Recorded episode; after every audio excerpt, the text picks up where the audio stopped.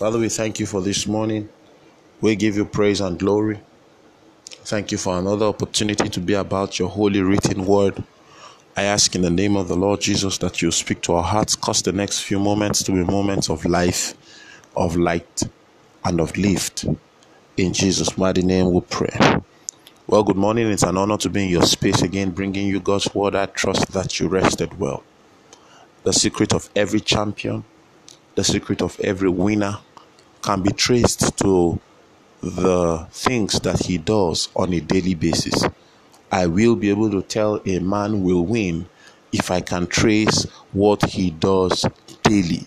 Your daily routine eventually becomes the secret to your success. And so, again, it's important to say that giving your time to the Word of God on a daily basis is not religion, it is the routine of victory. Daily Bible encounters is the victory routine.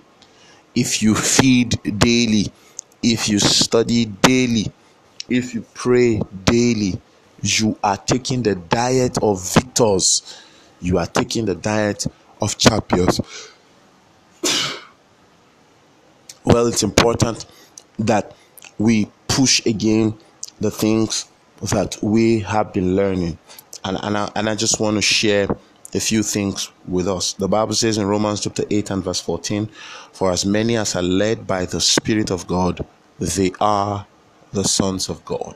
Sons of God can be identified by their ability to be led by the Spirit of God. Sons of God are spirit led. Sons of God are spirit led. So every time that you say you are a son of God, you know that you are not designed to live by the calculations of men. You are not designed to live by permutations. You are designed to live by the Spirit's leading.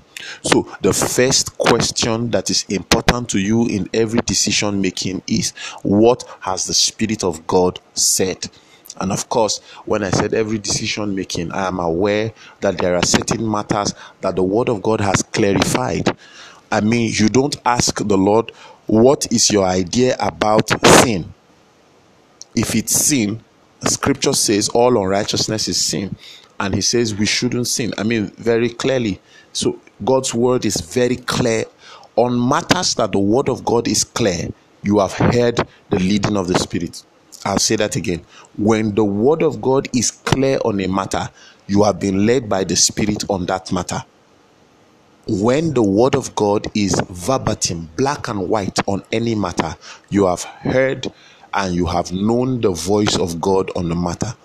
The word of God is God speaking to you directly. That is the leading of the Spirit of course in a general sense but yes very true very valid.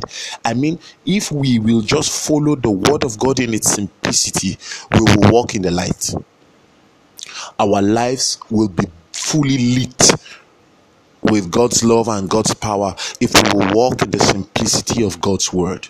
So to be led by the spirit of god is actually again to have what the word of God says concerning the matter and to follow it because I know what I'm saying is true because the word and the spirit agree.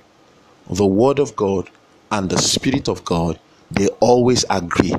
God's spirit will never lead you to do anything that contradicts the word of God. So, one of the ways that you know that you are led by the spirit is that what you are doing agrees with the word of God especially in the light of what Jesus has done in his finished works.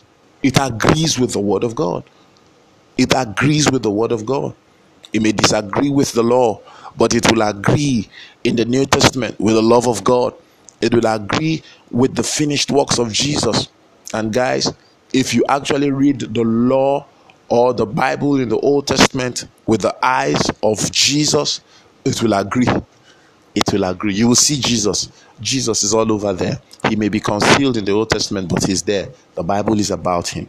And so the Bible says this is how you will know a son of God. The son of God is spirit led. He is spirit led. And I began to push out yesterday that what that means is that you have a right to be led by the Spirit of God. But secondly, it also means that you have a responsibility to wait for the leading of the Spirit before you jump into action. First, you have a right to wait on the leading of the Spirit. You have a right to expect to be led. You can expect to be led, and your expectations will not be cut off because you are a son of God.